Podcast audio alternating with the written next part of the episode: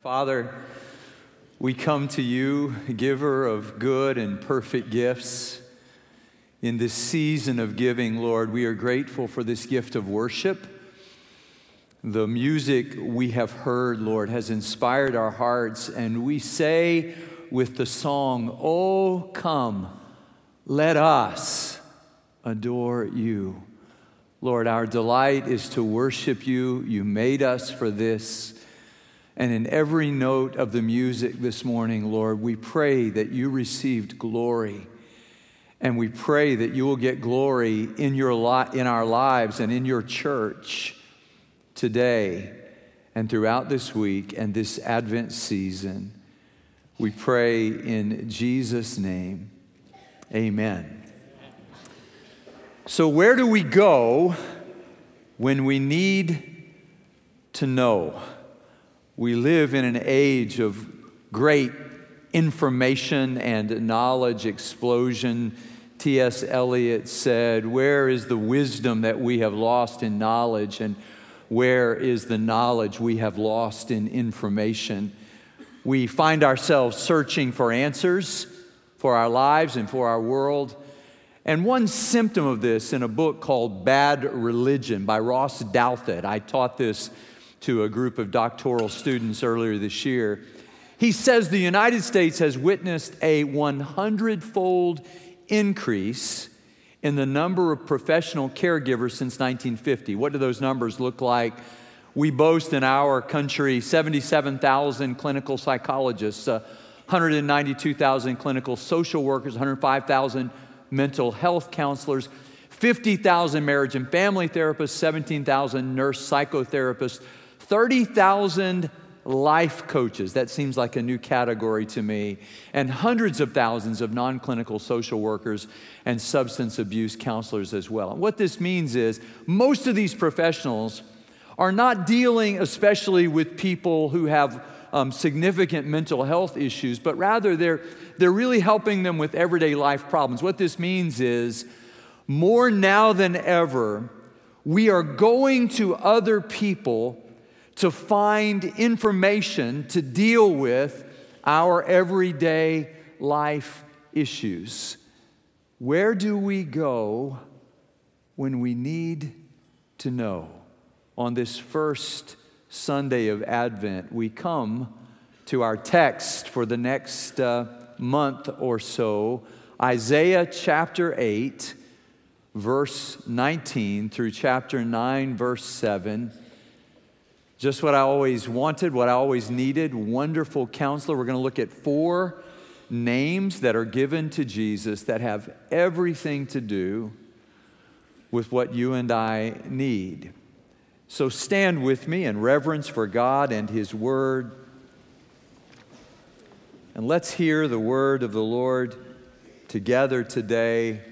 You'll find, by the way, outside on the tables our Advent guide. It starts today, you're not late, and uh, it is written by our member. Sarah Clark wrote the first devotional, and I hope you will take advantage of that. It's also available online, an everyday reading and devotional from the scriptures for this season. Hear the word of the Lord together today. When someone tells you to consult mediums and spiritists who whisper and mutter, should not a people inquire of their God? Why consult the dead on behalf of the living? Consult God's instruction and the testimony of warning. If anyone does not speak according to this word, they have no light of dawn. Distressed and hungry, they will roam through the land. When they are famished, they'll become enraged, and looking upward will curse their king and their God. And then they will look toward the earth and see only distress and darkness and fearful gloom, and they will be thrust into utter darkness. Nevertheless, there will be no more gloom for those who were in distress In the past, he humbled the land of Zebulun and the land of Naphtali, but in the future, he will honor Galilee of the nations by the way of the sea beyond the Jordan. The people walking in darkness have seen a great light. On those living in the land of deep darkness, a light has dawned. You have enlarged the nation and increased their joy. They rejoice before you as people rejoice at the harvest, as warriors rejoice when dividing the plunder. For as in the day of Midian's defeat, you have shattered the yoke that burdens them, the bar across their shoulders, the rod of their oppressor. Every warrior's boot used in battle, every garment rolled in blood will be destined for burning. It will be fuel for the fire. For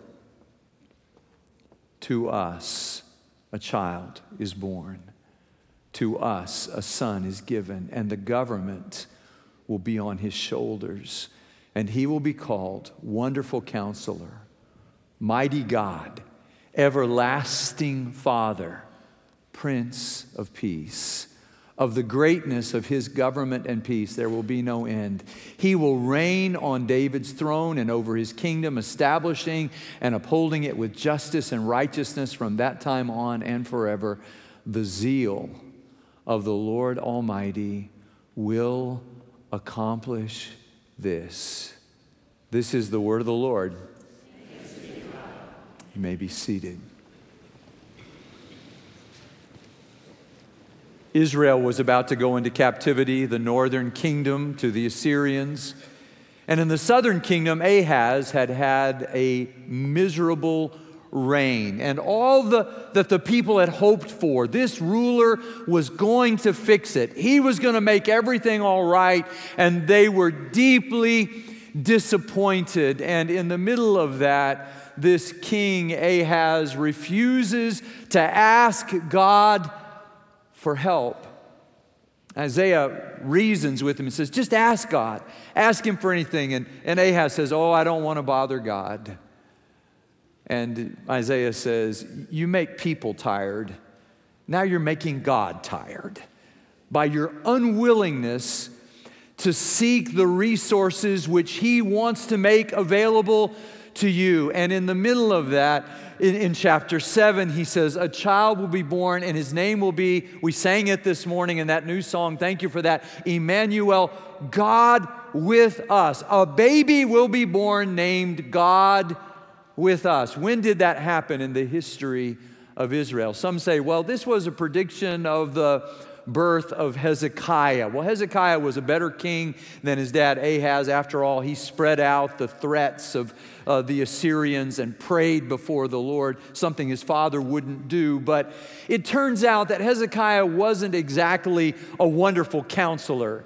He was never a mighty God. He was never an everlasting Father, and he wasn't the Prince of Peace. No, Isaiah, looking through the lens of the future, 740 years, saw the birth of a child who would grow up like every other child, but on him would rest the spirit of wisdom and knowledge and counsel and understanding, and he would be a wonder of a counselor.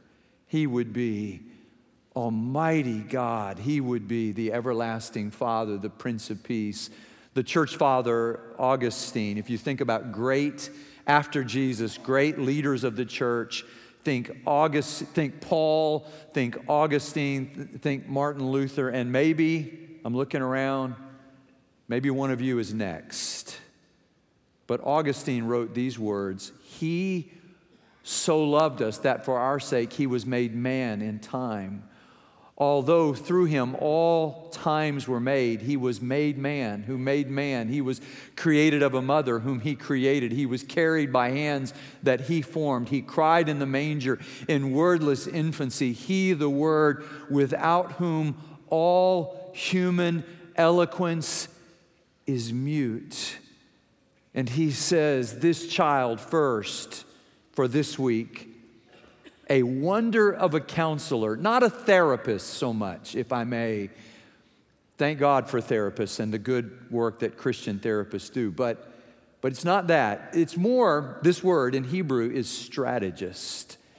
He has a plan that He's going to work out. And so we place our hope and our trust, believing that the child who was born, Jesus, is the one we have been waiting for. He's the one Israel had always needed. He's the one that gives us everything we need. Jesus, the baby born in Bethlehem, has everything we need. And today we see that He offers supernatural wisdom to show us the plans of God for the world. And we worship in wonder at the wisdom He gives and the wisdom He is, because Jesus is a wonderful counselor.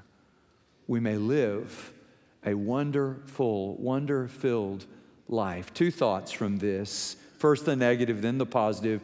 We will not find the wisdom we need from anyone except God. So notice the story.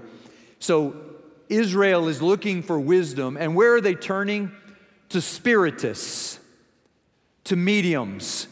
They're going to people who think and say that they are speaking to the dead in order to give advice to the living. They want, they want to know so badly they're willing to turn to anyone. It reminds us, I think, of, of Saul, who goes to the witch of Endor so that he may speak with the spirit of Samuel, something expressly forbidden in the scripture. And I, am not a prophet, I'm not the son of a prophet, but if we won't go to God, we'll turn almost anywhere to find what we need to know to live. For instance, over in, in Europe, which may be just about oh, five or six decades ahead of us spiritually in some ways.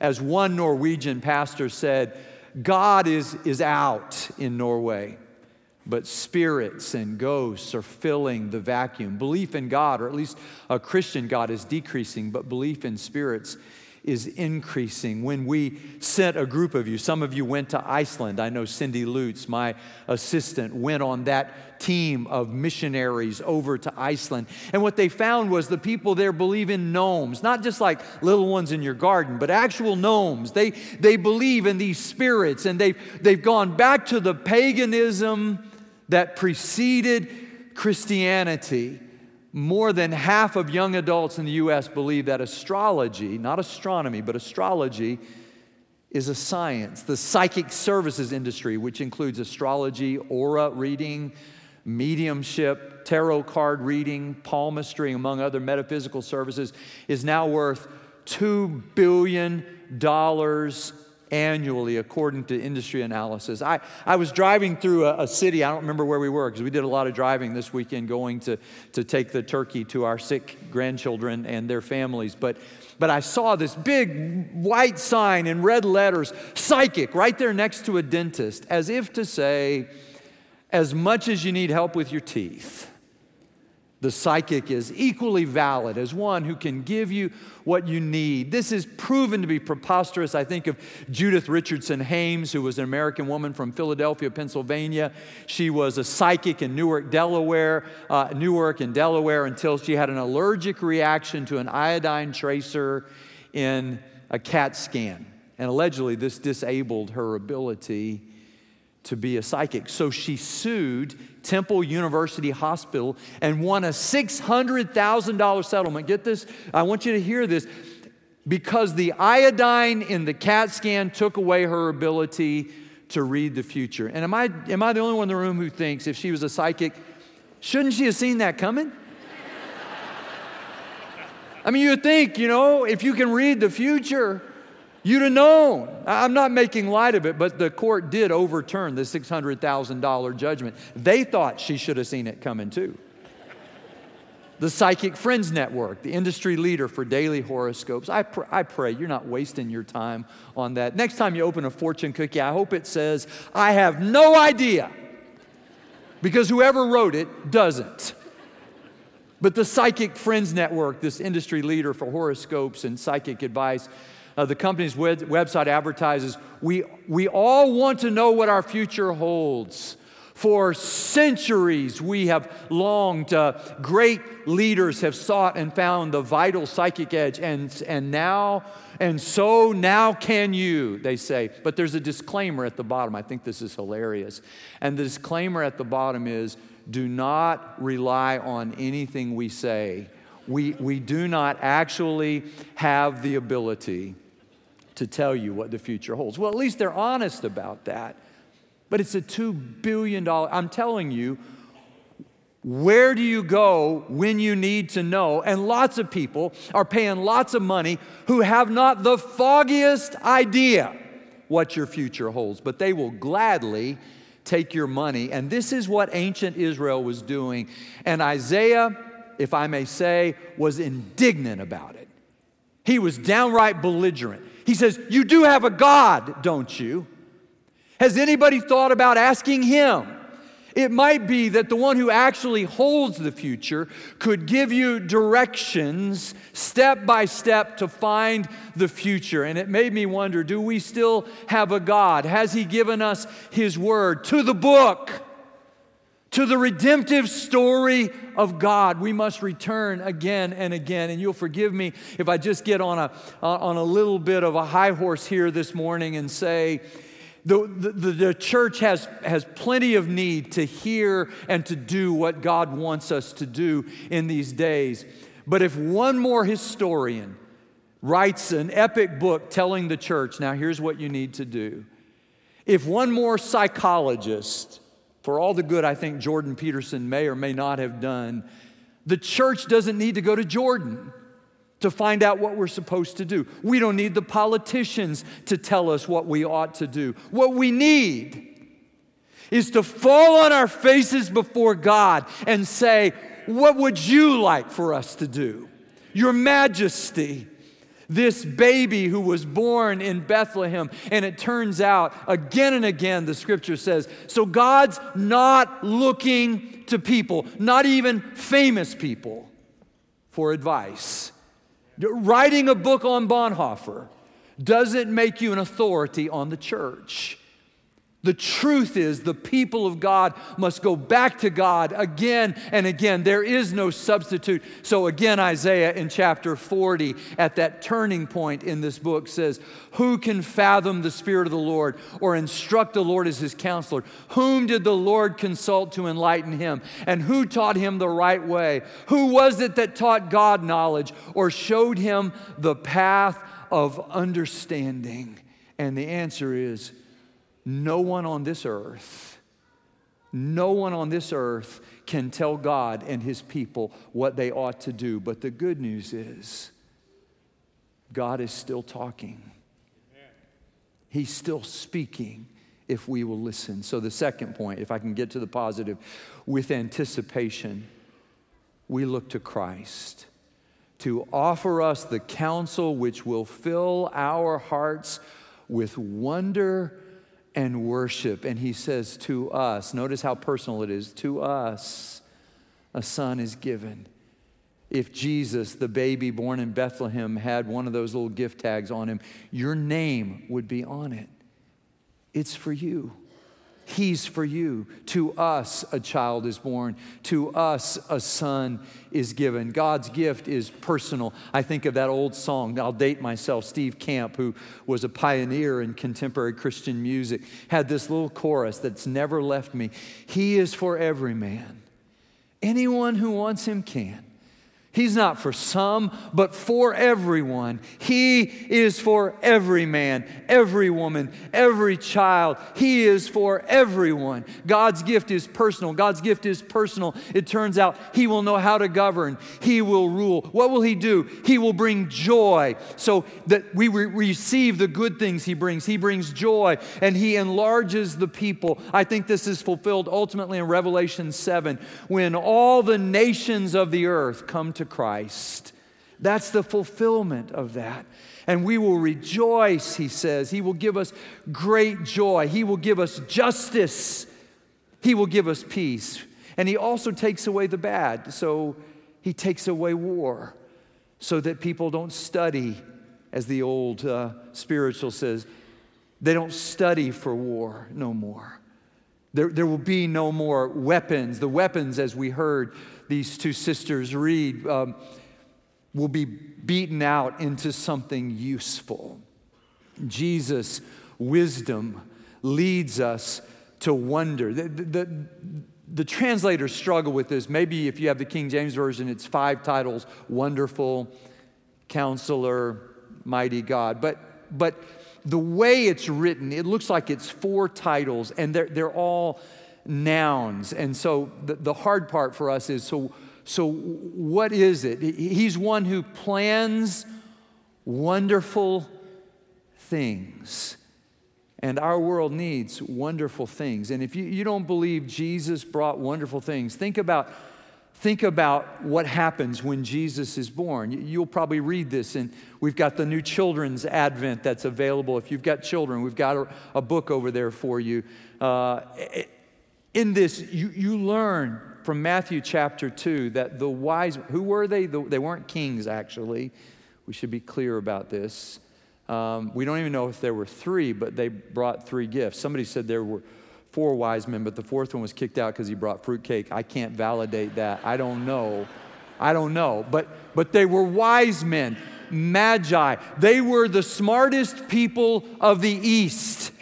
And they came bringing gifts to one and here's the deal they don't give advice to Joseph and Mary, they don't give advice to Jesus. They come searching, asking questions because they know enough to know, even from their false religion, that the one who's been born, whom that star marks, has the answer. No, he is the answer. When Jesus comes to the temple, as a 12 year old. Luke 2 47 says the religious leaders of that time, remember, Jesus stayed a little bit later at church than his family, and they thought he was with them in the group. They had to go back and find him. They found him. He said, I had to be in my father's house. And what was he doing? He's carrying on a dialogue, and it says the religious leaders in the temple were amazed at his insight. When he starts his ministry, his very first uh, sign, as John describes it in John chapter 2 at Cana, and his mom's kind of in charge of the uh, wedding reception. And at that wedding reception, um, she simply says, This is Mary, by the way, whom some venerate, not based on scripture. Mary says, Do whatever he tells you to do. And she points at her son. She knows her her son knows, right?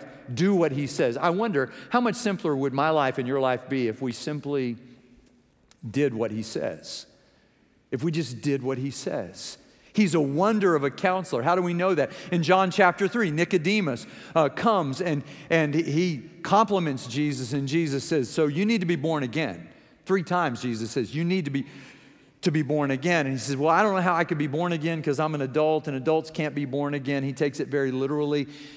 And Jesus looks at him. This is in John chapter 3, verse 10. Not you are a teacher. He says, You are the teacher of Israel. You're the teacher, and you don't know this.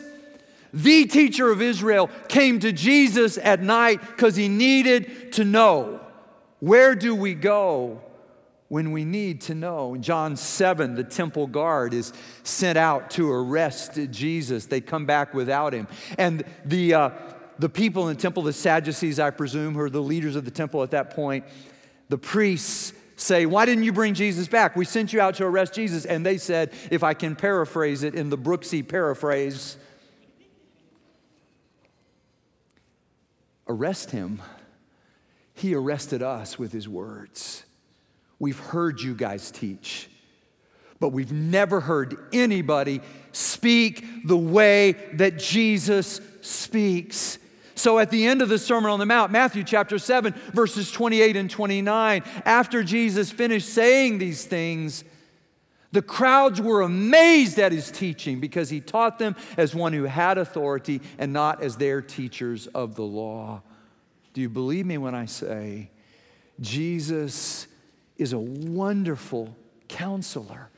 He's the one who knows. G.K. Chesterton said the world is not lacking in wonders, but in a sense of wonder. Malcolm Muggeridge prayed, Lord, help me never to lose the wonder. There's a, a, new book by Anne Lamott on prayer, and the title of the book is, is kind of catchy. I think it says something like, uh, help, thanks, and wow. This is her definition of prayer. Help, God help me. Thank you for helping me. And wow, wow, God, what you've done. And she goes on to say, wow is that moment when we gasp and we realize only God could have done this. His name is wonderful. He's a wonderful counselor. He, he plans wonderful things for the, the people of God. And so Jesus fills us with wonder, and Jesus leaves us with no doubt. So we have in 1 Corinthians chapter 1, this is the Apostle Paul. He says, It's because of him that you are in Christ Jesus, who has become to us wisdom from God. What is that wisdom? Well, it's our righteousness, it's holiness, it's redemption. So he says, therefore, if you're going to brag, brag about the Lord. Tony Campolo said in therapy, as it's been practiced through the years, often you're having a terrible day, you tell your therapist about it, you feel a lot better. They feel terrible because they took upon them, hopefully not, but maybe they took upon them your burden. He said, in that sense, Jesus is the greatest of all because you take your sin and your burden and you bring it to him. And he literally on the cross took it upon himself so that he could set us free to live and become who he wanted us to be. Bruce Thielemann said, In your pain, you may be tempted to say, God, you have no idea what I'm going through. But then he can point at the wounds in his hands and his feet and say, Same, same. I know your pain. I have endured the sorrow. I'm a man of sorrows. And if you come to me, eh, you will find that I care and that I can help. And Bruce Thielemann wrote, That is what Christmas is all about. When you need to know, where do you go? There was a, a New Age sensation back in January of 2015 nearly eight years ago, Doreen Virtue. I have heard her name. I've never read anything that she wrote. I'm kind of proud of that fact. This New Age philosopher was driving down the road and she had the good fortune to tune in on her radio to a sermon by Alistair Begg, that preacher up in Cleveland, one of the finest Bible teachers of this generation. And he was teaching from 2 Timothy 4 about people who have itching ears, who listen to what they want to listen to. And listen to what Doreen Virtue said as she was driving down the road listening to a Christian sermon. She said, His words pierced my stony heart and I felt ashamed of my false teachings. Then, when I read Deuteronomy chapter 18, 10 to 12, I encountered a list of sinful activities that included several that I was practicing, such as divination, interpreting signs and omens, mediumship. I was broken, deeply shamed, and humbled. I dropped to my knees in shame and sorrow. I'm so sorry, God. I kept wailing in repentance. I didn't know said every medium and spiritist and New Age philosopher ever, if they told you the truth, I didn't know. She didn't know, but that day she came to know. On that very day, she said, I gave my life to Jesus as Lord and Savior. She was abandoned, by the way, by the New Age community. Her books were translated into 38 different languages, but her publisher cut her off. And in her words, she said, after seeking but never finding peace in New Age, I have finally found it in Christ. How about you? Anybody here need to know?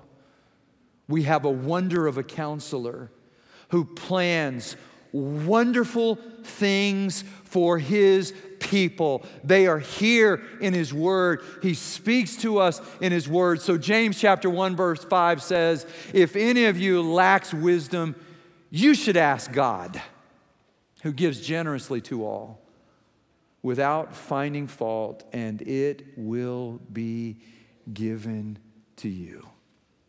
I think we ought to ask Him. His name is wonderful. He's the great shepherd, the rock of all ages. Almighty God is He. Bow down before Him. Yes, Lydia. Oh, come, let us adore Him.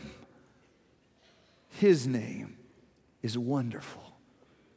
Jesus, my Lord. Is He your Lord? Do you need to know?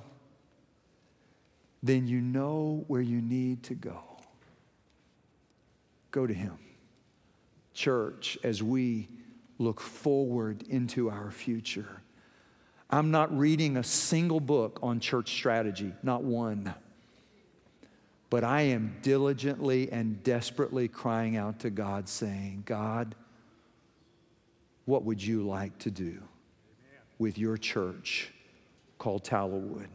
Could we make this a month of prayer where we seek the counsel of God?